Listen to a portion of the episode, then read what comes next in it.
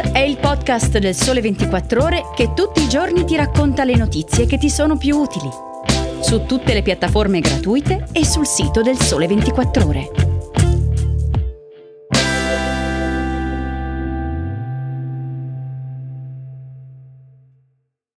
Buongiorno e bentornati a Start. Oggi è giovedì 4 maggio e io sono Luca Salvioli. Oggi vi parlerò dell'arrivo del Nigno e delle conseguenze che avrà sul clima nei prossimi anni, poi di bollette che tornano verso prezzi normali e per concludere di intelligenza artificiale. Un manager di Google alla guida di queste attività dice al Wall Street Journal che entro 10 anni le macchine avranno i livelli cognitivi dell'uomo.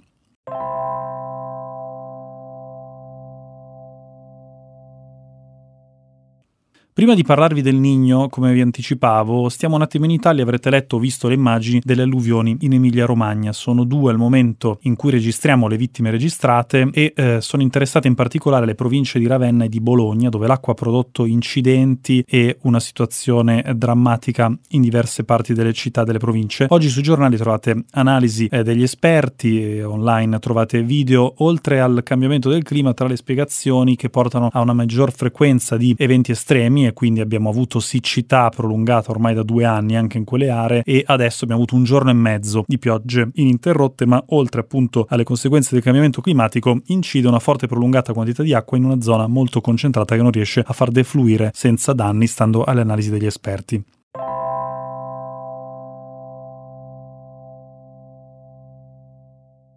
Sul tema climatico ieri è poi arrivato un avvertimento dell'ONU eh, secondo cui il mondo deve prepararsi per una calda corrente di El Niño che quest'anno farà aumentare le temperature a livelli record, le possibilità raggiungeranno il 60% da maggio a luglio e poi aumenterà al 70% tra giugno e agosto e all'80% tra luglio e eh, settembre. Il Niño è un fenomeno climatico di riscaldamento del Pacifico tropicale centrale e orientale che arriva fino alle coste del Perù e dell'Ecuador che eh, si ripete con intervalli dai 2 ai 7 anni e può durare dai 9 nove mesi eh, a un anno e appunto porta ondate di calore, di siccità e alluvioni in varie parti eh, del mondo. Veniamo da un momento climatico diverso perché negli ultimi tre anni, spiegano eh, gli esperti di clima dell'ONU, abbiamo avuto la Nigna, ovvero un fenomeno della eh, direzione opposta.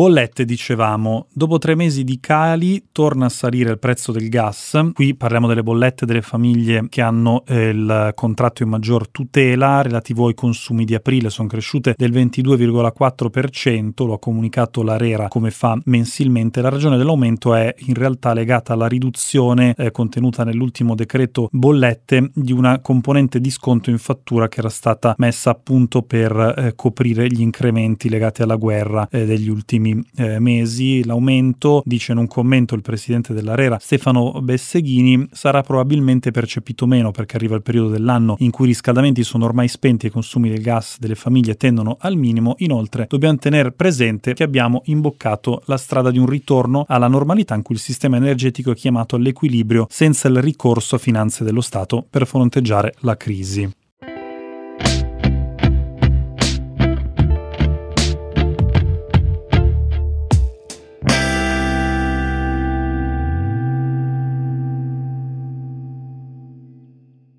E volevo concludere Start di oggi con l'intelligenza artificiale di cui abbiamo parlato in questi giorni a più riprese. Ieri in particolare abbiamo eh, focalizzato l'addio eh, a Google di Geoffrey Hinton, che eh, è stato responsabile dell'azienda degli sviluppi di intelligenza artificiale per anni, che se n'è andato proprio eh, alla luce delle preoccupazioni eh, rispetto alle conseguenze che possono avere sulle attività umane. In particolare vi eh, sottolineo una frase che aveva detto ieri, ovvero in questo momento l'intelligenza artificiale non riesce a fare fare meglio di noi per quanto ne so, ma penso che presto la situazione potrebbe cambiare. È come se avesse fatto un assist a una nuova intervista, questa volta al Wall Street Journal, a Demis Assabis, che eh, è il CEO di DeepMind, che fa sempre parte di Google. Di fatto oggi è lui a guidare le attività di intelligenza artificiale del gruppo Alphabet che controlla Google e il manager in questa intervista quello che dice che colpisce soprattutto è che secondo lui l'intelligenza artificiale potrebbe arrivare alle capacità cognitive degli uomini in meno di 10 anni, ovvero raggiungere quello che tecnicamente tecnicamente viene chiamato un livello di artificial general intelligence. Queste tecnologie, commenta nell'intervista, hanno corso negli ultimi anni e non vedo perché dovrebbero interrompersi ora. Con questa notizia concludiamo Start di oggi, io vi saluto, vi auguro una buona giornata, ci risentiamo domani.